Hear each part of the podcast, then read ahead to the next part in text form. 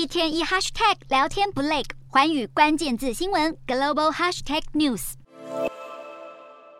马来西亚的万圣节也不平静，当地伊斯兰宗教警察在二十九号晚间突袭了一场 LGBT 万圣节派对，并且以异装和涉嫌鼓励恶习的罪名逮捕了二十名穆斯林人士。而根据当时的参与者表示，大约四十名的宗教官员进入到会场之后，将参与派对的人以穆斯林和其他宗教者分成了两组。被逮捕的这二十名穆斯林人士就被带到联邦执辖区的伊斯兰宗教局，而在马来西亚，同性恋是被禁止的。根据刑法，甚至能够判处有期徒刑、鞭刑和罚款。而针对这场行动，人权律师是大力谴责，呼吁对 LGBT 群体的压迫和歧视必须要立刻结束。